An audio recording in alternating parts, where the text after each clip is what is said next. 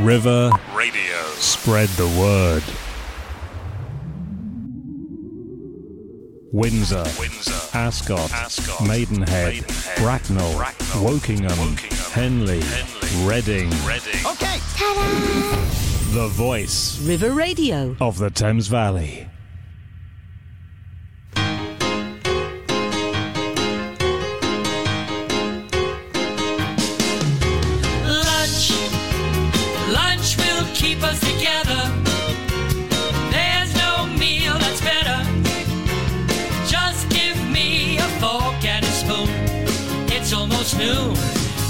Some food, cause I wanna eat soon. Good morning and welcome to this show. Let's do lunch with me, Jenny Tschiesche. I'm a registered nutritionist and author of several cookery books, and I'm an absolute foodie. And this show is all about food and nutrition. I introduce a series of different producers, farmers, photographers, nutritionists, you name it. They've been on this show already, and I've only been going since September, so that's not bad. But today I'm joined by Anna Oldbury. Now, Anna is someone that's been on my radar for a wee while now. So she's the founder of Lyo Bites. If you've come across them, they are 100% raw fruit, freeze dried snacks.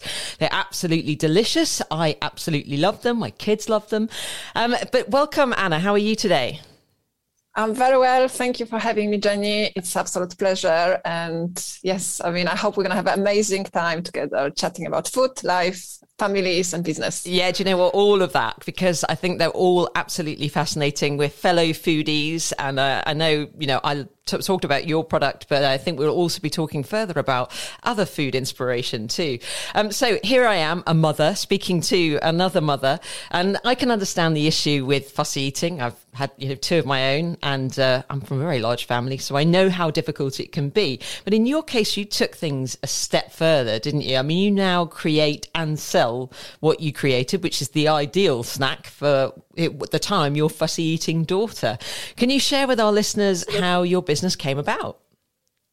Yes, so um, it was quite a few years ago now, actually. It was back in 2017, and uh, my kids were kind of school age at the time. Um, as any parent uh, of kind of school age kids, you're trying to provide healthy school meals and, and, and healthy pack lunches and and you know i cook from scratch. I'm, a, I'm from a very very food oriented family and my eastern european background as well. We sort of cook from scratch eat a lot of, eat a lot of soups eat a lot of veg and, and, and fruit. And unfortunately kids are kids. So they will not want uh, things that are good for them. They will want things that are colorful and they they just, just like things that are not necessary. Something that the parents want them to eat. Um, I was working in London at the time and I didn't really uh, find the juggling career and being a mom easy. So um, I decided actually I'm going to take a break and just think what I want to do. This coincided obviously with you know my my youngest daughter kind of being quite fussy. She she's a bit OCD as well, so mm-hmm. she's funny with in terms of textures, in terms of um, eating things that are sticky. So getting fruit for her um, meant I couldn't even give her like um, um, cut apple in her packed lunch because she wouldn't have it because then her fingers would be sticky and she wouldn't eat it. So um, we were actually on holidays in Poland at the time and um, you know, actually what it started anyway. So it started with her picking freeze-dried fruit out of my cereal. And that kind of didn't really kind of, you know, uh, translate to me as, oh, this is a business opportunity. This is something that I can, I can help with uh, other moms. Um, it was as, as, what it was. And when we were in Poland at this half time, it was 2017, we actually saw big, big packs of freeze dried strawberries.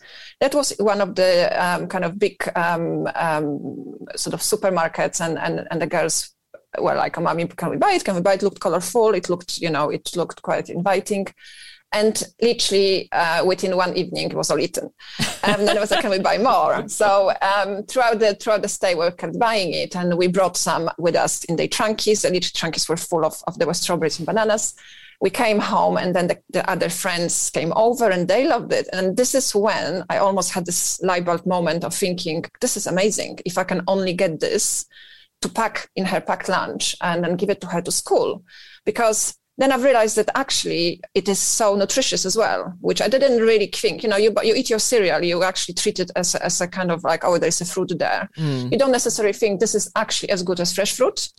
So, um, so yeah, so and that was the time when there was nothing like that on the market. I actually looked; I couldn't find any other um, sort of um, well, you could you could have bought it, but in a big bag. So I, I, what I wanted is to give it to her in a packet, so she can take it to school. She can be excited about having it and sharing it, and and this is how Light bite idea came about. I love so, that. I love that it was her picking something because this is so so often the case, and I talk about it as a nutritionist. But you know, so often the case that actually what they can't have, they want. Right? I think that's the case yeah. of life. Yeah. but when it comes to children and food, you know, uh, often if a parent is sitting there having something and the child wants something, I actively encourage it because that's when they do yeah. stretch their palate a little bit. But a case in point here, your daughter loved it so much that you decided it was a good idea to then put it into bags and sell it yourself, which I absolutely love. And it's important that they are individually packaged because I mean, freeze dried fruit does it, it, gets soft quite quickly, doesn't it? Is yes. that one of the things that you had to think about? Clearly, the first bag you bought got eaten yes. in an evening, so it didn't matter so much. But if you're putting it in a lunchbox, that's one of the things Absolutely. you have to consider. Absolutely. So I think um, what what our customers often uh, don't realize, and they often ask, "Oh, can you make bigger bags? Can you make bigger packs? Why is it so small?" It is pocket size for various reasons. Um, first of all, because of the nature of the fruit, that freeze-dried fruit is ninety eight percent um, of fruit. There's only two percent of water. Wow. So we basically take everything, almost all the water out, which makes it nice and crunchy and, and, and very flavorsome. And you get the core flavors of the fruit. Mm. Because when you think about this, just to give you an idea about the strawberries that are very much water based fruit, when you condense this flavor, when you remove the water, this is this is why we're so successful because you just get these amazing flavors coming through. But obviously, the downside of the removing the water is that as soon as you open the packet, we have a moisture in the in the air and, and obviously then they rehydrate. So they mm. turn back into strawberries which you know it doesn't affect uh, the, the, the quality in terms of you can still eat it. It's just not it loses the crunchiness loses the appeal loses the the top um, a kind of um, um, idea of actually having a crunchy snack rather than than, than you know soggy fruit um, and and I think as well uh, on the go you do want to have a, a, smaller pack. You want to be able. I mean, our size is designed so you can fit it in your back pocket literally, ah, and so fantastic. light you wouldn't even feel it. Yeah, uh, you so you could sit on it. Your, well, I wouldn't. Yeah, that's the problem. Actually, yeah, you know, maybe not. But you know, if you were going running, trekking, cycling, um, mm. again, you know, it's ideal because it's very light. Again, because we will remove the water, they are extremely light. So we have eight gram of strawberry, which people think, oh my god, there's nothing in it. It's almost like doesn't weigh anything, but the translation into real fruit is 80 gram. So 8 gram of our wow, product okay. is 80 gram, which means that really you're just getting a convenient alternative to fresh fruit. We're not trying to replace fresh fruit. I eat a lot of fruit. I always have a fruit bowl in my house. Um, like I said, as a, as a, person who is very passionate about food and eating. I wouldn't want to just eat pre-packed snacks. Mm. But this is something that, you know, when you're on the go, when you're traveling, when you pack your pack lunch for yourself, for the kids, or when you go to the gym you know and you don't want to come back home because you know you're going straight after you know you're going to see a friend or something you pick a pack of banana and it's going to give you the energy without giving the sugar crush after because yeah. there's no added sugar there's no no nasties it's literally just 100% fruit which is interesting what you say about the rehydration because actually just this morning i've had some of your freeze-dried apple um, and i just ground it up into um, what i call an instant bircher muesli because you don't always oh, have oh, yes. apples or you don't have apple juice and i love um, the crunchiness of the freeze dried apple in my overnight oats or my instant bircher muesli. Yeah. I literally just because it does rehydrate really quickly, I just have that in my in my mm. sort of uh, porridge, if you like, and it and it is like having fresh apple again. So there's advantages to the fact that it's freeze dried and then rehydrated as well. So it does both things. But but I find it fascinating. You go from 80 grams of fresh fruit to eight grams of freeze dried. Yeah. That's that's incredible. Um, so you launched in was it was it March 2018 that you came to market? Yeah. Yes. So and- it took me 12 months to to get to the market, which I at the time kind of thought it was quite a long time, but I was told by the industry insiders that considering I was the one person launching the product, it was mm-hmm. quite brave and actually done well. you did really, really well. That that is that by comparison to a lot of the businesses I've spoken to, that is pretty darn quick. Um, so, question for you: When you came to market, did you have the full range of flavors that you have today? Because you've got quite a range now. Was that immediate that you Yes. had all of those flavors? Oh, even more so, actually. Uh, that coming from not coming from food industry, I actually was quite naive when I launched. I, I was, I was like you said, a mom making, uh, uh, you know, having a, a dream and actually making it reality. And I wanted everything to be perfect and everything to be, you know, like as colorful as possible. And we actually launched with six flavors. Wow. So we okay. now have That's Yeah, so brilliant. that You've gone was- from like that to that. You've learned. yeah. so we have had so three of our co- current flavors uh, strawberry apple and banana were in the first sort of um, launch uh, range and we also had something that was blended that was smoothie bites. So i don't really want to talk too much about it because we no longer have it in a range. Yeah. the reasons we we kind of trimmed down the uh, the offering was that it was first of all a business decision because as a small business it there's a lot of money uh, involved if you have six flavors. And actually you learn it on the job. So this is what happened to me. I kind of learned thinking okay when you have six it basically means that you have to supply six and obviously we have minimum order quantity for fruit. We have you know we have to pay the suppliers. And so that's the first reason. Second of all we wanted to make the the product just a little bit simpler. So the mm. smoothie bites were 100% fruit based but they were blended. There were compli- complications in terms of keeping the consistency the, you know the same time that the product is the same flavor. And you know actually it was interesting because i had a meeting with someone who is also in the food industry and very successful in his own rights. And he has made me realize i was literally getting a, free advice over coffee.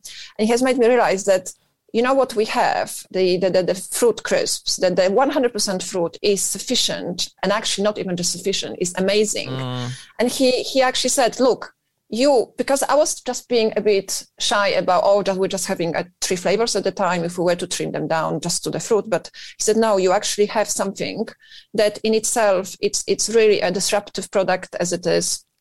It breaks all the all the kind of conventional snacking um, um, kind of um, labels and and and yes so so he gave me this encouragement and actually found yeah let's let's go for it. And you know what? I i'm not looking back. And we now have also uh, orange but yeah.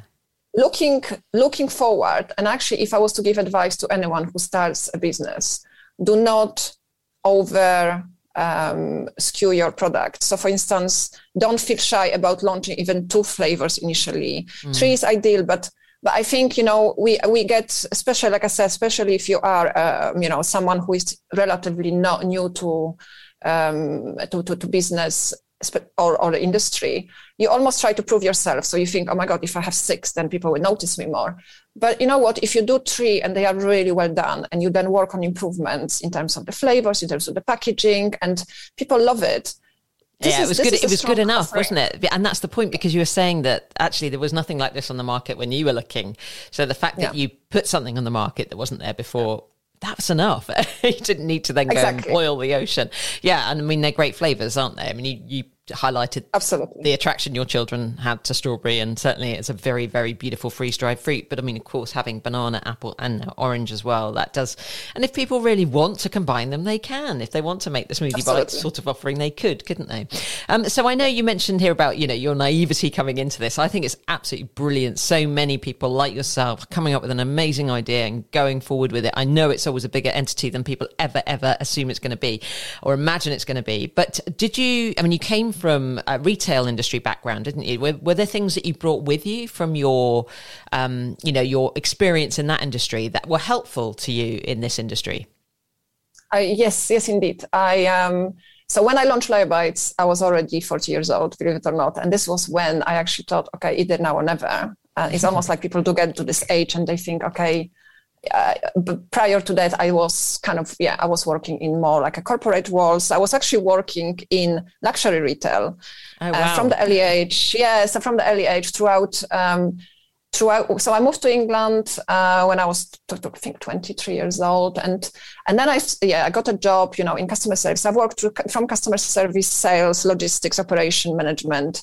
Um, and then in the meantime, I also completed uh, a degree in fashion management, which which really is a retail studies with um, marketing and merchandising and, and buying kind of um, uh, highlights and, and sort of so you learn to be a buyer. So i actually wanted to really be on the other side rather than me now trying to get the buyers and secure those, those projects. I wanted Role to be reversal. the one that actually has yes absolutely has the influence and power and um, and and yeah so uh, but throughout the life you know uh, life turns out as it turns out. So then i had my kids and obviously i didn't really want to change the career. Um, i did a project management course. I'm also um, agile uh, certified project manager. Um, and all those skills throughout my journey, throughout my life. So starting very young and actually even doing things like prior to um, to having like a professional career, but working hospitality, working um, as a PA uh, in my first job back in Poland, I have learned so much. And you, I could not have launched my business if I was 23 with no experience, mm-hmm. because I have learned throughout my life. I have learned first of all organizational skills um, how do you talk to people? How do you approach people from different backgrounds as well?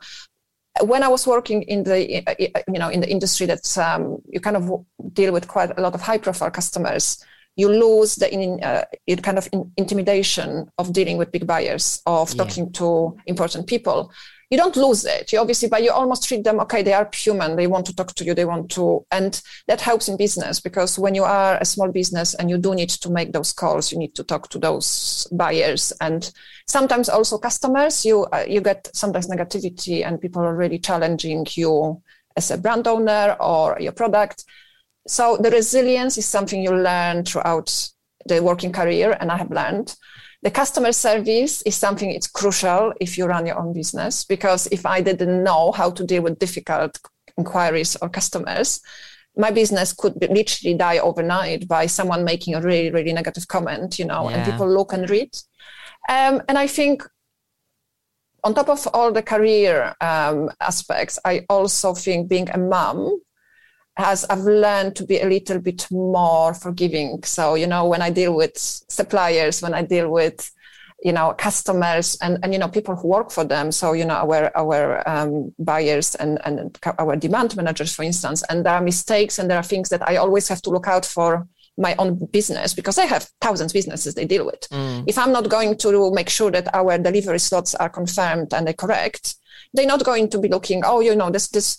So when they make mistakes, you know, if when I was younger, I was very unforgiving because I'm quite a perfectionist, and I was thinking like, how can they do that? You know, that's just unprofessional. And being Eastern European, quite fiery, so I was kind of quite, I wouldn't say rude, but kind of thinking like, you know, when you are a mom, you learn that people with different skills, and if we all were the same, we this world would be a very boring place. So I might be good at one thing, but there are people that are perhaps more creative, they're not necessarily the most organized. And also, like I said, we all make mistakes. So yeah. instead of basically dwelling on it, you just basically solve the issue, move on, make up, you know, always be nice to people you work with uh, because you just don't know when you're going to need them. And also, at the end of the day, those people as well, they have jobs, but they also have families and they have issues in their lives you don't know about. So yeah. this mistake could have been caused by not just a bad day, but something that's going on. So exactly. Do you know it's it's really interesting you say that. I think you're absolutely spot on there. I think both life experience, but also parental experience, does give you those lessons that allow you to be a little bit more understanding of other people's situations. We've all found ourselves, absolutely. you know, in, in that sort of sort of situation or something similar. You mentioned a little bit there about your um, approach, uh, being you know quite fiery, uh, being Eastern European. I would love to find out a little bit more about that. So let's just take uh, a brief pause and then let's find out a little bit more about your background and your childhood. We'll be back with you in just a moment. Windsor, Windsor Ascot, Ascot Maidenhead, Maidenhead Bracknell, Bracknell Wokingham, Wokingham, Henley, Henley Reading. Reading. Okay. Ta-da! The voice. River Radio. Of the Thames Valley. Welcome back to this show, Let's Do Lunch with me, Jenny Tschiesche. This is the show all about food and nutrition. And today we're joined by Anna, who's the founder of Lyo Bites, which are 100% raw fruit, freeze dried snacks. And I am a customer and a very much, uh, a very happy customer. You'd be glad to know because you don't want to deal with an unhappy customer on a podcast on a Friday morning. Uh, so um, we were talking a little bit before um, the break, a little bit about your uh, business and how it became to be, how it came to be. Um, but I'd love to understand a little bit more about you you and your background. So you've mentioned that you were growing up in Poland, is that correct? And then you moved over here when you were 23. So tell me a little bit about your sort of food memories of growing up there. That's right. Yes. So I'm originally from Poland, uh, born in north of Poland, and uh, yes, and, and I've moved here when I was relatively young. So my adulthood obviously was uh, mostly in the UK, but food was always part of my life. Um, I didn't intend to work in food, interestingly enough, and I didn't really think it was my passion, and it has become my passion mm. later on in life. But actually, I have always been around food. So my so my uh, from my mom's side, actually, my grandma is um, Polish, but actually born in Vilnius, which is Lithuania. And a lot of the dishes that were served in in my house um, over like I mean, just all the time, but also over Christmas, are very much influenced with the Eastern European um, kind of uh, dishes. So they're not necessarily pure Polish Polish, but they are very kind of Polish. You know, Poland is a very mixed country. People don't realize that it's, it's a multicultural. We have been the borders have moved over the centuries back and forward. So we obviously have a we have a German influence, we have the Russian influence, we have the um, um, you know Lithuanian uh, influence, and and even Turks, you know, so even Turkish, when, when we go to somewhere like Crete on holidays, we actually find that they have a lot of uh, things wrapped in cabbage, which which is very similar to our gołąbki, which which is mm. stuffed um, stuffed cabbage with uh, with meat and and rice um, in tomato sauce. And so my my mom, so my grandma's always cooked, my mom's always cooked, and my dad's always cooked, and uh, we've always had a fresh food Poland, when I was growing up under communism as well, didn't have ready meals. There was no such thing. Um, it's not. It's no longer the case. Unfortunately, we have now moved on. Uh, I'm, I'm, not. I wouldn't say it's a good thing, but you know, people are becoming busier and they want a bit uh, more convenience. But at the time, everything was cooked from fresh everything was bought locally sourced. So i would say back to sustainability it, it, it just sounds really crazy to, mm. to say it um, but we actually have been very sustainable eating local produce in season buying at local markets. Um, you know times were different. Obviously there was no online and there was no uh, and there was no supermarkets actually. There were more like independent shops. We had a bakery we had a fish um, a fishmonger and and the butcher and and the veg store um, and yeah and that was uh, great because i have also learned and that's another thing that come from my, my mom and my grandma and um, you to cook from like you you know cook on a budget with with sort of small choice of ingredients sometimes in terms of like a meat and fish. Not because we were poor we were actually quite you know like comfortable. It's just Poland was uh, under communism. We actually had rations for um, for meat, right? For instance, yeah. So you would have I don't know. I mean, I can't remember, but it was there were. I remember times when there was like a half kilogram meat per per person per week. Wow. And that you have to spread it throughout the family, and hence a lot of Polish dishes are influenced by that, where you would add things to it. So you would actually make the you either mince the meat and add rice to it and add veg to it. And fruit and veg was always present in my life and very much i would say 80% of, of the of the dish would be fruit and veg. So um, as much as people think of poland as very meaty very heavy food we are very resourceful. And for instance um, even now, I, I, I, always I'm always amazed when people kind of uh, you know they, they refuse to pay more for like a free range, good quality meat. Um, so we, when I buy chicken, this chicken would last me for a week. We actually we make a soup out of it. Then out of the soup, we've got the meat. We can make you can actually make um, chicken pie. You can add it to a sandwich. You can you know you can add it to a salad. And I just I just think it's come from my background. It's come from come from almost this this mums and grandmas juggling they kind of their life and trying to make nutritious meals out of nothing. Um, and also, like I said, we were very lucky in Poland because we have a lot of seasonal produce. And you know what? We didn't have avocado. I mean, I never actually tried avocado until I came to England, believe it or not. Yeah, well, it's not exactly uh, local nor seasonal nor you know anything no. either in the UK or in Poland. So there's a good reason why most people didn't have it until they're a little bit older, except probably our children's generation who probably think I don't know they grow in East Anglia or somewhere. Absolutely. Yes, um, and, and, and yeah, and, and that's interesting because I've never actually, and even a curry, we've never had a curry because we, we're just not as multicultural, but absolutely love good curry now. And mm. I also love, mm. love avocado. So, I, you know, I mean, I think we're very, very fortunate. We get all this exotic food, and I'm a big foodie and I love trying different cuisines and different foods. But I think, like I said, um, when my love for food was throughout my life. And in my adulthood, I started taking more interest into recipes, into fresh cooking and, and fresh ingredients. And this is what I now preach. And I live my life like that. And obviously now I have a food brand. Yeah. Uh, it's even more important as well. Exactly. Well, I find it absolutely fascinating, though, that what you were saying about the fact that your environment growing up is kind of almost what influenced and dictated the way in which you, you ate. So as a child, I mean, would there be a dish that you would consider comfort food that you would have considered that's the taste of, of home, that's the taste of my childhood? Is there one particular dish that sticks out for you? I think it's the beetroot soup, uh, which is something that my kids love as well. Um, so it's a, it's a very traditional Polish. Uh, we, we love our soups, by the way. I mean, I could like I, was, I could write a, a, cookery book on soups my Sounds good to me.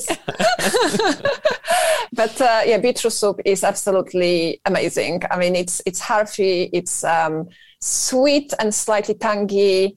It's uh, quite easy to make as well. It's very good for you as well. It has has a lot of good nutrients. Um, it kind of lowers blood pressure, which I I kind of like. I need to be careful because I've got quite low blood pressure. I don't actually have a problem with high blood pressure. But if anyone has a high blood pressure, it's a perfect beetroot are perfect and they um and we eat it either with little dumplings um either meat dumplings or if you're vegetarian uh, with like a cabbage and mushrooms um, ah. that are in the soup or with the croquettes. And the croquettes are kind of made out of crepe-like pancake sort of savory crepes um, again with sort of a meat uh, rolled and um, kind of you know um, fried. They sort of in breadcrumbs and then they fried. And and you've got the crunchiness of the croquet and mm. you dip it mm. in the beetroot soup.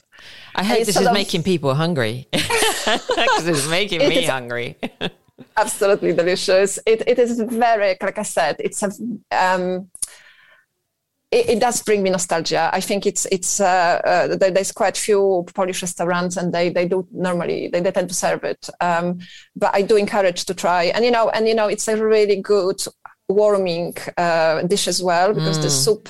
So the soups in Poland are not thick like the, in the UK. We don't blend the ingredients. Right. So, for instance, um, I'm still very much the creamy soups. I still it still reminds me very much of the baby food. I don't know why, but I just we don't do the creamy soups. Mm. It, just comes from my culture. It's not a criticism. It's just a culture culture um, habit where our soups are clear, so they're almost like a broth. Uh, okay. Of a different of a different color and type. So we would have a, a, you know like a chicken broth that's just very clear, and you can literally almost it's almost like a, a wonton soup type, mm-hmm. and you can add uh, noodles to it, or you can add um, veg to it. But the veg would not be blended. There would be a chunky veg that mm. you would eat, so it would quite quite filling. In terms of a beetroot soup, it could be um, a beetroot soup with beetroot and carrots and potatoes inside but you could also make it um, as a drinking. So you put it in a special jar that kind of you drink it, and then you obviously have your croquet. So it's almost, you know, it's it's it's when it's very cold, and that probably is again influenced by the weather in Poland being cold in the winter. It is a warm. It's very warming for for you. So. Um, I remember actually about 20 years ago, it was probably a, a, winter of a century. We went back to Poland with my husband as well as his parents, who mm-hmm. are British. Mm-hmm and that was the first time they came over and it was over christmas time and we we went to my hometown and then we traveled to south of poland uh, into mountains um, there's a ski resort called zakopane and i think it was about minus 20 Wow. Celsius. it's probably the coldest so they'd ever experienced, I'd imagine. It was something that I didn't even myself anticipate. It's not that usual to actually have such a cold weather. So we were obviously wrapped up from head to toes long johns and all even though my husband refused he said i'm not buying it. But eventually yeah he was just he, you have to. And he got over his britishness. thing, absolutely yeah. I think once you're there it's it. Um, so what ha- what kept us going was the soups. So you basically almost go in and out to a restaurant you, you warm up you have a, either mulled wine or soups and and just to warm up. Because can you imagine eating a salad in that weather? It no way. Not no way. yeah. and that's really interesting. So do your, I mean, obviously we, we talked about the very top of this show about your, your children, well, one particular of your children being really fussy, but like, do, do, will they eat this sort of food? Is that something that they're quite amenable to because that's the norm in your household? Yeah. Yes. So my kids, even my youngest, who is really fussy and and it's very interesting because I have two girls and they very different foodies in terms of my eldest is more like me, so she's a bit more plant based. She will eat meat, but she was considering going vegetarian, pescatarian. You know, she's going through the stage of trying experiment, yeah. but she likes. Um, she's a bit more she's easier. So she will mm-hmm. try different things. She actually likes to try octopus when we're on holidays. Um, she's she's more experimental. My youngest, still very fussy, still a bit OCD, but she loves gherkins. She loves beetroot soup. Her favorite soup, and I go again, um, the listeners might find it a bit strange, but actually there's a, a dish in Poland called gherkin soup. Oh wow! um, and that's that's um, that's I do again uh, encourage you to try it if you are into experimenting. If you are in a Polish restaurant, it is absolutely amazing. And my youngest daughter, the fussy eater, who will probably you know enjoy her McDonald's when she can, when I'm not there, and it's we always fight over her wanting to eat you know things that I don't necessarily approve, but she will always have um, this core. There's a lot of core dishes, Polish dishes that I've been cooking throughout the childhood that they still love. Yeah. So you know, great, so isn't it? That they did have that exposure because I think sometimes if you have a picky eater, it's really easy to just keep on going down this more limited yeah. route. But if you yeah. have all of these recipes from both your Lithuanian roots and your Polish roots available to you, that all are based on making the most of seasonal local produce. And to your point, where meat was rationed at one point, influencing further the use of things like rice Absolutely. and fresh fruit, vegetables, fruits and vegetables to kind of bulk out dishes, then actually that yes. probably worked in her favour, despite the fact she's a bit fussy, which a lot of kids are. Just exposure yeah. over and over again. I love the fact Absolutely. that her favourite soup is gherkin soup. I can't get my head around that. That's quite a strong flavour for someone that's quite. But yeah. you say her pickiness has been more around around um, textures than it has necessarily flavors, which might explain it.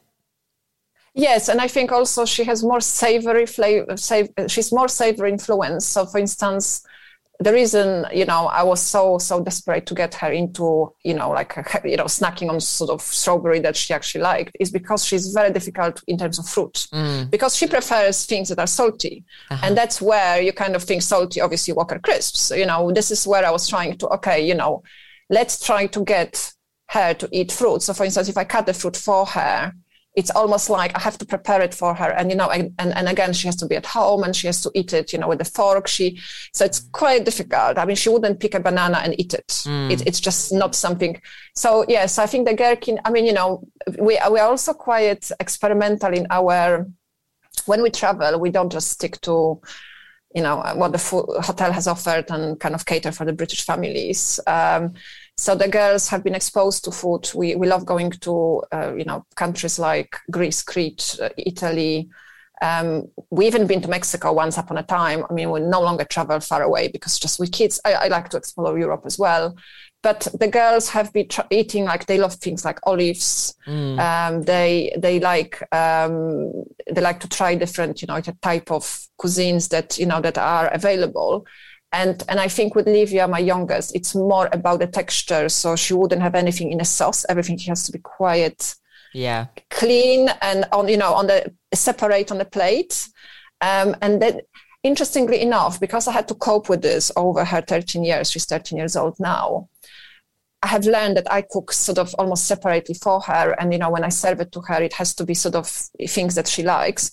But I've also been giving a lot of advice to parents. Mm-hmm. Um, I've done so many events, um, especially early on uh, before the pandemic. Obviously, when it was possible, we have engaged with parents, and I was I literally saw parents walking past, uh, you know, a stand in like a local fair or um, with a with a with a with a child eating dry pasta out of a lunch kind of box. Wow. You know, mm. and, and, and I, and I was kind of like, oh, come and come and try Lyo Bites. And they like, oh, no, no, no, she doesn't eat any fruit. And this is all she eats. And I'm kind of thinking, this is my daughter, isn't it? Yeah. Like if I was to give up, perfect. Yeah, I would. Yeah, it's a beige beige food that doesn't have any sauce, that doesn't have. Yeah, that this is exactly what Livia would eat. And I said, I do encourage you. Just, just take, just take a piece of a strawberry and just give it to her. And and I promise you that this lady, I mean, she said, "You've changed my life." Oh wow! Yeah, she changed my life because the daughter loved it she she was i actually have a picture of her coming up to a, a, sampling plate and eating you know literally like eating our fruit like there was just like you know because she didn't know it was fruit yeah when it doesn't really it look like a strawberry i mean it tastes yes. incredible but it doesn't look like a strawberry so that's good exactly. And she was she was so delighted. She said to me you know what? This will change our life because she said i'm going to be your customer now forever because it is it is basically a perception. It's especially when you have fussy eaters a lot of it comes from something in the brain tells them i don't want to get my fingers sticky. Mm-hmm. i don't want to touch this sauce because it's uh, it's yucky you know the sauce is um, so my daughter like i said she has this phobia of mayonnaise which which you know any mayo. And it's kind of it really makes like difficult because you obviously have to then it's almost the point like you have to keep it away from her on the table. And and i just i can really relate to parents who struggle. But then all i could say if i was to give them advice persevere listen to your kids but persevere and look look out there. There are things that they will eat. Get them to try it. Reward them you know reward yeah. them like saying oh if you try that you can have you know your favorite cartoon or you can you know I buy, I buy you a toy that you wanted. And i think um, for us as well the packaging i found that the kids really like the idea that you know they almost sometimes don't know what's inside but they pick it because it's nice and red and fun yeah, do and, you know what it is? It's colourful packaging, isn't it? I think that's important. But I think going back to that about sort of, um, you know, when you do have picky eaters, again, one of the things that I would say as a nutritionist is exposure. You know, it doesn't have to be, no one has to be forced to have anything, but if it's yeah. certainly within your vicinity, and to your point at the very beginning, you know, that your daughter picked freeze dried fruit out of your cereal, just because you mm. had that but it didn't mean that yeah. you were giving her that because you did you may have initially thought oh but she probably wouldn't like that but by just mm. being exposed to it seeing it seeing Absolutely. people eat it as normal i think that can be really really helpful can't it that's absolutely brilliant. Do you know, I find uh, the whole subject of fuss eating, I mean, obviously, we, we, could probably talk for an hour on that alone, which is, uh, I mean, just incredible. Absolutely. But your daughter is 13 now. And where would you say, you know, she's at with her journey? And does, does she eat a greater range now that she's a bit older? she yes she's a little bit more you know she actually you know for instance she'll be like oh mommy no i'm not hungry i'm not hungry and when she actually you know, when I said, no, no, let's eat, we, we're trying to eat as a family to encourage the, you know, the eating and sort of monitor what, what they are eating. We always have fresh cooked meals. Um, I think working from home helped. Mm. Um, one of the one of the reasons I started uh, as well is because I really struggled when I was commuting to back. You know, I mean, we live in London, but obviously work in central London. I was always on the go either at work or cooking for the next day so the girls can have you know freshly cooked meals and it's very difficult with teenagers because they obviously stay at uh, school a bit longer they've got activities but we we basically make an effort to eat as a family once a day and we like i said we i know now what how i can actually psychologically influence her to eat things. Yeah. So if I serve it to her in a quite a nice way, so on the plate it actually looks inviting, she will eat it. You're um, do your little marketing. absolutely, yes. Yeah. absolutely. Um, if you know, um, in terms of uh, fruit and veg, there are certain veg that she likes more than others. But you know, I, I it's just presentation as well. So I can, for my eldest daughter, I can make a salad. She will eat it my youngest will not eat mixed salad, but she will eat a cucumber, which is on the plate, cut, cut in slices, mm-hmm. and then tomato, whole mini cherry tomatoes. If I cut it and put it together, she won't eat it. so it's just learning yeah, different understanding skills. there. Yeah, and and again though, she'll still know what all of those things are because she'll see other people having them, and she will see other people having them together. And actually, yeah. over time, it'll probably just become the norm that, Absolutely. She'll, that she'll eat them together. I, Absolutely. And I think, you know, as well, like if you, you know, if, if the kids don't want to eat broccoli, I mean, she loves broccoli. And I remember when, when the kids were younger, I would always talk about broccoli trees. You know, it's almost yeah, like, okay, yeah, you don't give them soggy broccoli, you give them broccoli trees they can hold and they, they are very good with that. They love broccoli, um, and then you know, and and I think you can make food fun as well. You can use.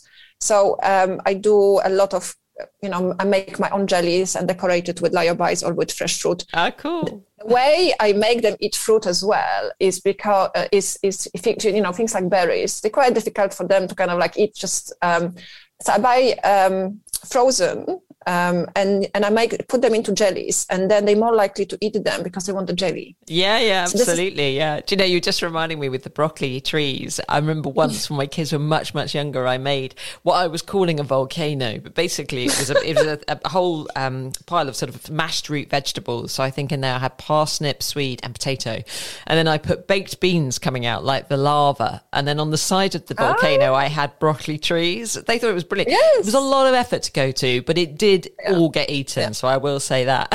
um, one thing we haven't talked about, and I think we should, so mm-hmm. we'll just take a brief moment and then we'll come back and talk about um, some of the challenges that you faced. I mean, obviously, we've had this huge thing called the pandemic, um, and a lot of small businesses will have been struggling because of that. So I'd love to find out a little bit more about your business and how it's faced those challenges. So let's just take a brief pause and we'll be back in just a moment. Across the Thames Valley. One more time. Across the Thames Valley. This, this is River Radio.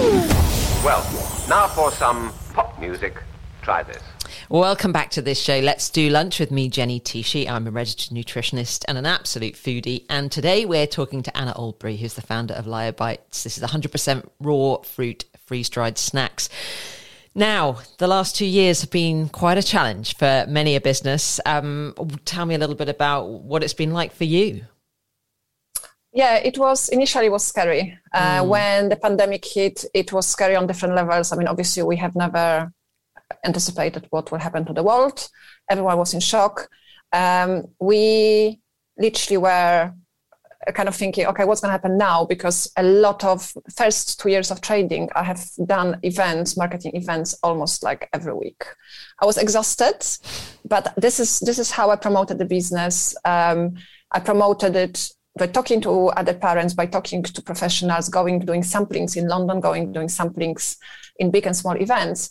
And obviously, then we have a lockdown, and I'm kind of thinking, okay, what now? Yeah. Because our marketing activities now are basically I have to stop. So everything we had booked, everything we planned, and like like I said, like for like most of the people, initial reaction wasn't even the business. Like it was kind of like, are we all going to be that you know are we all going to be is ill? What's going to happen? But when when we started realizing that actually it's not something that's going to end within a month we don't have to strategize. Um, so we were very lucky because we were on ocado right. already. We've, yeah. we've launched in ocado in uh, april 2019 um, so we've had quite established position on Ocado in terms of having loyal customers, and it was not uh, by luck. It was not by a chance. It was a lot of hard work. So it was a lot of promotional activities, uh, sending people to buy our product because I felt that obviously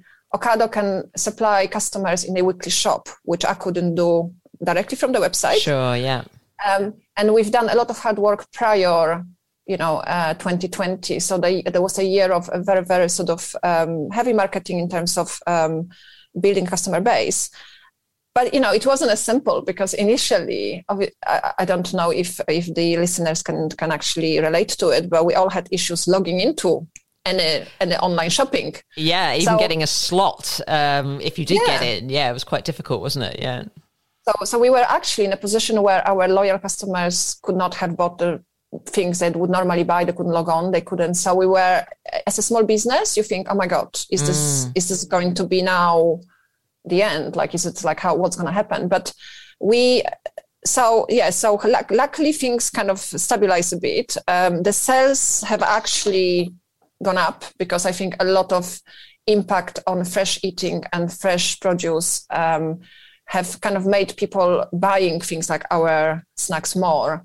Um, I think you know a lot of a lot of people wanted to lose weight. Uh, lyobites are extremely low in calories. I mean we're talking about 27 calories per pack of strawberries. It's incredible isn't maximum it? Yeah. yeah. yeah. Which is literally like less than eating uh, a whole apple a fresh apple. And then a maximum is 50 calories per, per, per banana which still is very very low. And, and and again, you know, you have the, the sense of eating something, putting in your mouth rather than than than just sort of um, biting on something. It, it's just a different. It's it's a different experience.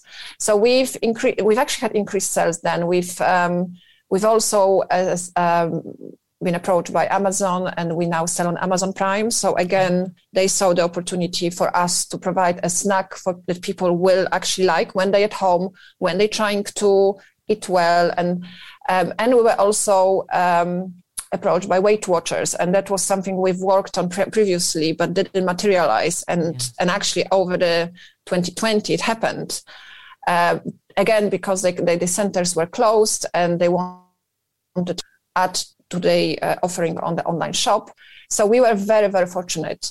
Um, but saying that, uh, I didn't just wait and, and, and, and hope that things will improve because we've lost a lot of opportunities for new business development. We've had um, two uh, trade show cancelled. We had all the consumer shows cancelled. We couldn't really approach new buyers because buyers were not in the office. They were not interested in adding to a portfolio because all they were interested in is to fulfilling you know fresh bread milk and, and toilet paper mm. so um, we we proactively started kind of um, spending more money on uh, business to customer sales on our website which we've done from the beginning but uh, we've always been just selling organically so throughout the pandemic we were just doing a bit more of uh, facebook and instagram advertising to bring more customers to the website and, and, and sell more directly and concentrating on social media, just you know, doing webinars, talking to people online, um, and doing a little bit um, um, um more kind of direct to consumer um, advertising.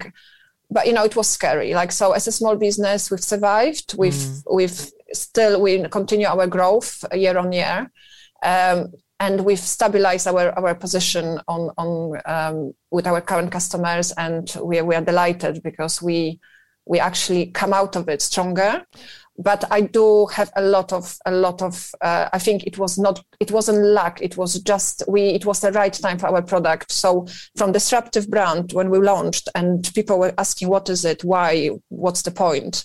All of a sudden the whole idea of eating healthy no no gmo sustainable product supporting local and supporting small business owners have become more important to people yeah, so, so it actually was t- the right product at the right time. So in some ways, you know, dare I say it, but I mean, there are businesses like yours that have benefited mm. from people's change in their behavior and their approach towards eating, particularly as a Absolutely. result of the pandemic, which is really interesting. So, and I think the other thing I've noticed, and certainly talking to lots of small businesses in the food industry, is that people like to connect with the with the brand itself, directly with the brand itself, and particularly when it's something like this, which is a disruptive brand, and you've talked about it being the first to market in this country with that offering. So people want to know the background, which is, you know, why we talk about this sort of background that we're talking about today, which is wonderful. But the other thing you've got involved in are some community projects. Um, can you tell me a little bit about how you've got involved and which ones you're involved in as well? That would be fascinating. Yeah, so throughout the pandemic, we were working with FareShare. I think even before pandemic, actually, whenever we actually had an access stock, or you know, as, as a starting business, we actually had some um, some uh, closer to end of life product, which doesn't is not an end of life because it's best before. So again, another debate that's going on now whether best before should even be printed on it because best before means that the product is the best quality before can be eaten yeah. in case of freeze drying for another five years after so, uh, but we've worked. We were working with FareShare, uh, supplying, you know, people um, with with a, you know with our products um, and donating. I even drove once to the um, Southeast London depot just to deliver it myself because I, it's a small business. You just think, you know, if I can get that to them quicker, then um, then it, it's better, isn't it, for everyone? Brilliant um, we we are always we've been very closely involved uh, with the Croydon Cancer Charities being based, so, so that's where we live. Um, in terms of like doing local events, um, supporting like a homeless charity throughout that.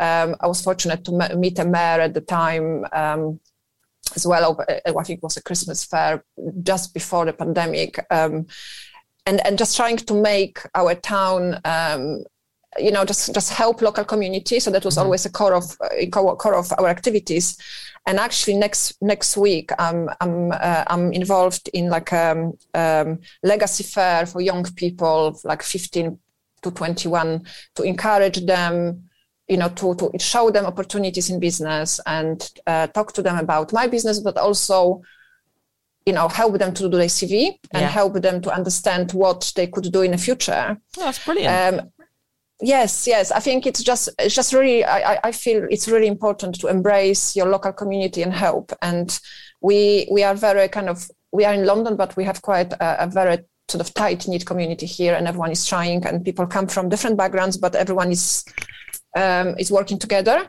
Um, on a kind of larger scale, we work with uh, a charity called Smash, um, and that's been something that was uh, organized on a much larger scale. Um, in collaboration with Guy's in St. Thomas's uh, charity to encourage healthy eating amongst young uh, adults. And uh, Smash App is uh, widely available in App Store. Um, it is now available for adults as well. Initially, it was launched just for I think uh, 17 to 20 years old, or I think it was quite a limited because.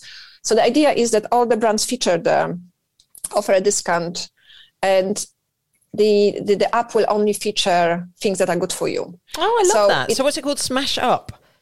Yes. Ah, okay. S M A S H. Yeah. And it's just, you know, when in a world where young people are so influenced by their phones and apps and that's all they care about, they might not even notice um, your brand or, or, or, you know, or, or, or perhaps a brand that's already established but offers a slightly better option, healthier you know, better option, for you yeah. option, healthier option. Mm. And yes, yeah, so they they vet the companies, they um, and and like I said, the, the, the young people have this portfolio of brands so it's almost like going on Deliveroo, but you know you, you don't have the choice of okay you, you don't know what's good for you. And when you are 18 year old, you don't necessarily understand the nutrition. You just think okay I like that that or I like this. So it's Smash Up. It is very much everything that's there. It's uh, it's uh, verified by nutritionists. Is um, it shows you the amount of calories, shows you the amount of nutrients, shows you what kind of uh, food it is, and and you know they have the confidence that they are eating well that's brilliant. I've never so heard of that before. So I will. I'll make sure I share that when I share the um, podcast links as well. I think that's really useful for people. And it's open to what seventeen year olds plus. Is that what you're saying? I think it's now been launched to a wider audience. Okay. Initially, it was for the younger one. Um, I would, I would, I would need to double check that, oh, but it look. is. Um, at some point, I know it was just predominantly launched just for the young, um, young adults. Mm but um, I think now it is, is, it is more the wider public. Um, the idea was when it was launched, I think it was just to focus on young uh, young audience because yeah. younger people have that um, lack of knowledge and and you know lack of life experience really, which you know adults can actually get throughout the life uh, with nutrition and cooking. Um, but then I think they probably came to realization that there's a lot of adults that also need this guidance. Yeah, yeah, exactly. It's a much wider audience. I, I really like that. I mean, things like this that you get involved in. If people wanted to find out more about um, the sorts of projects that you are involved in and things like product development with Lyobites, the brand, where would they go to find out? Do you have a newsletter or something like that that people can sign up to? Yes, so that's that's something I'm working on. Uh, I've just been so busy. It's kind of newsletter is a commitment that we have to um, you know to do regular posts and uh, our social media we are very active on social media so anything that is new and exciting uh, is always um, available on instagram on facebook uh, on twitter and on linkedin and what's um, your social media handle there so it will be Lyobites on facebook yeah uh, Lyobites uk on instagram uh, Lyobites UK with capital UK uh, letters in, um, in on Twitter, um, and on LinkedIn, it would be either myself, Anna Oldbury. I'm really happy to connect with people, and I just love you know the community there as well in terms of the business and support, uh, supporting each other. Um, and Lyobites as well as a company, we are there too. Oh, fantastic! Um, so people can connect. So, so, so I'm trying absolutely, absolutely. So the newsletter is something that is, is, is a job in progress. It's just been quite difficult to juggle everything. Um, we are now actually recruiting uh, a new team member, but that's that's actually uh, something that I should have done a long time ago. But obviously, throughout the pandemic, you just have this uncertainty about what's going to happen to the business. Can you even afford to have uh, an employee? And um, it just got to the point where the business needs help, and we.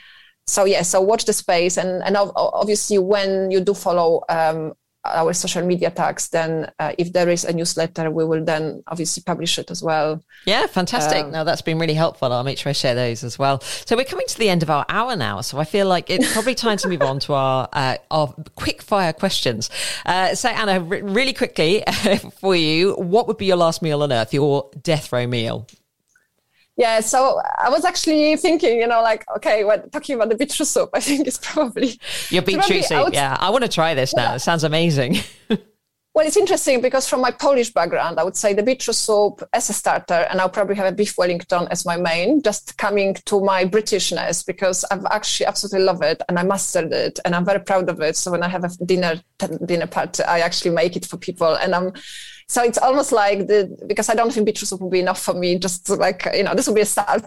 I love the fusion here. We're bringing both parts together. Any dessert going on there, or just a packet of Lyo Bites? Probably a packet of Lyo Bites. Of course, yeah. keep, keep it you know, on brand. Um, if you were to have a fancy dinner party with four people, who would they be and why?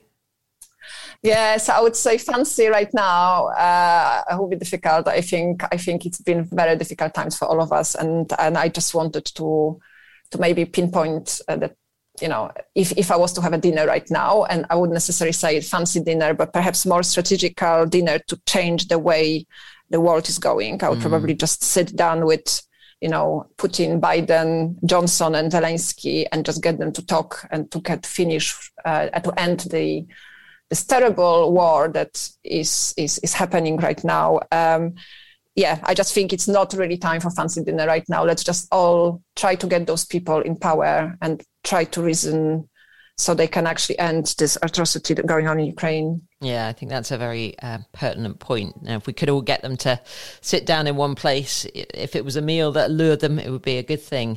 Um, Absolutely. We've talked a lot about um, some of your influences as far as um, your Polish food influences and obviously your grandmother from Lithuania originally. I would love to know uh, one of the questions I ask everyone that comes on this show what your favorite restaurant is. But there is there a particular Polish restaurant that we should know about that we should be going to to try some of these wonderful things that you suggested? today? Yes, there's there's a rest there's a very traditional restaurant in South Kensington, next literally next to the tube station, and it doesn't even have a very Polish name. It's called the Quiz, the Quiz, Daquise, ah, Daquise. Okay. Um, it's uh, it used to be when I first moved to London. It used to be a very communistic looking. It's almost like you felt like you were in Poland back in 60. well, I'm not even born in 60s, but in the you know like in 80s. Um, but but it had such authentic food. We would still go there. And actually, since they got revamped, so they've got still a lot of the Polish influence yeah. um, in terms of the the uh, photo, old photographs and paintings. But they are very the, the, food is so to give you an idea. The soup will be served from a big vase. So the waiter will come serve you a, an empty plate, mm. and they will hold the vase um, with, with a spoon and serve it to you. And this is a very traditional way of serving a soup. Um, so I would I would say it's literally next to South Ken, uh, so it's a central London. Uh, and yeah, I recommend it if you wanted authentic Polish food, not like a twist, you know, with the kind of Asian or British or this is it's a very real pure. Polish food. Yeah, I like pure, that. Yeah. And uh, can I ask who your favorite chef is? Yes, I'm quite inspired uh, by Gordon Ramsay because I just think he's really you know he's to the point i mean i'm a bit like that so he's he he speaks his mind he's passionate he has a passion for food and for people and i think you know people always judge him of being quite impulsive and, and, and almost i would say aggressive in his tv shows but you know if without that you don't get to the to the perfection so yeah. Yeah. You know, I've learned in the past people that even the teachers that were strict are the one that you've learned the most from. Very so true. I think you can so so you know so i'm sure he's a, he's like a pussycat at home with his family. Um, and uh, he has a lot of a big heart. Uh, and but i think you know if in business you have to you just have to have the personality. I think if you don't have personality don't make it yeah. And you know, his beef Wellington, and again, like it's kind of almost like I'm going back to this. So I'm, so I'm learning, I'm learning from from the best if you can. And over the pandemic, I have been following, you know, a, a lot of TV shows actually with him and Jamie Oliver as well. Um, and I love Raymond Blanc is the one that I also like. I love the idea of his farm, you know, in Oxfordshire, and I'm I'm still yet to go there. But you know, all those chefs, they have resilience and they have the strength and they persevere um, to to get where they are. They didn't get there by being being very quiet and being very sort of um, timid. No, so, what you yeah, see so is what you get. I think that's the most important thing, isn't it? And it sounds like you're very much of that ilk as well. Um, Anna, we've come to the end of the show. Um, thank you very, very much for your time. For those thank of you, you, that have been listening in, this has been fascinating. We've taken a tour, haven't we, from the very start of your business with your picky eating daughter who needed some fruit, and you created this freeze dried fruit based on the fact that she was basically stealing from your breakfast, which which yes. is no bad bad thing when it leads to a business no. and uh, a successful business at that. Um, and we've taken a tour through to your childhood, uh, your Polish food, your Lithuanian food background, and here we are today. Um, thank you very much for your time. Anybody that wants to find out more, please do go and check out Lyo Bites or Lyo Bites UK, depending on which social media channel you are looking at. Um, thank you, Anna, for your time, and thank you very much, everyone, for listening in today. I'll be back uh, next week, and I will be um, speaking to another foodie, uh, and we'll be talking all things food and nutrition this time next week. Thank you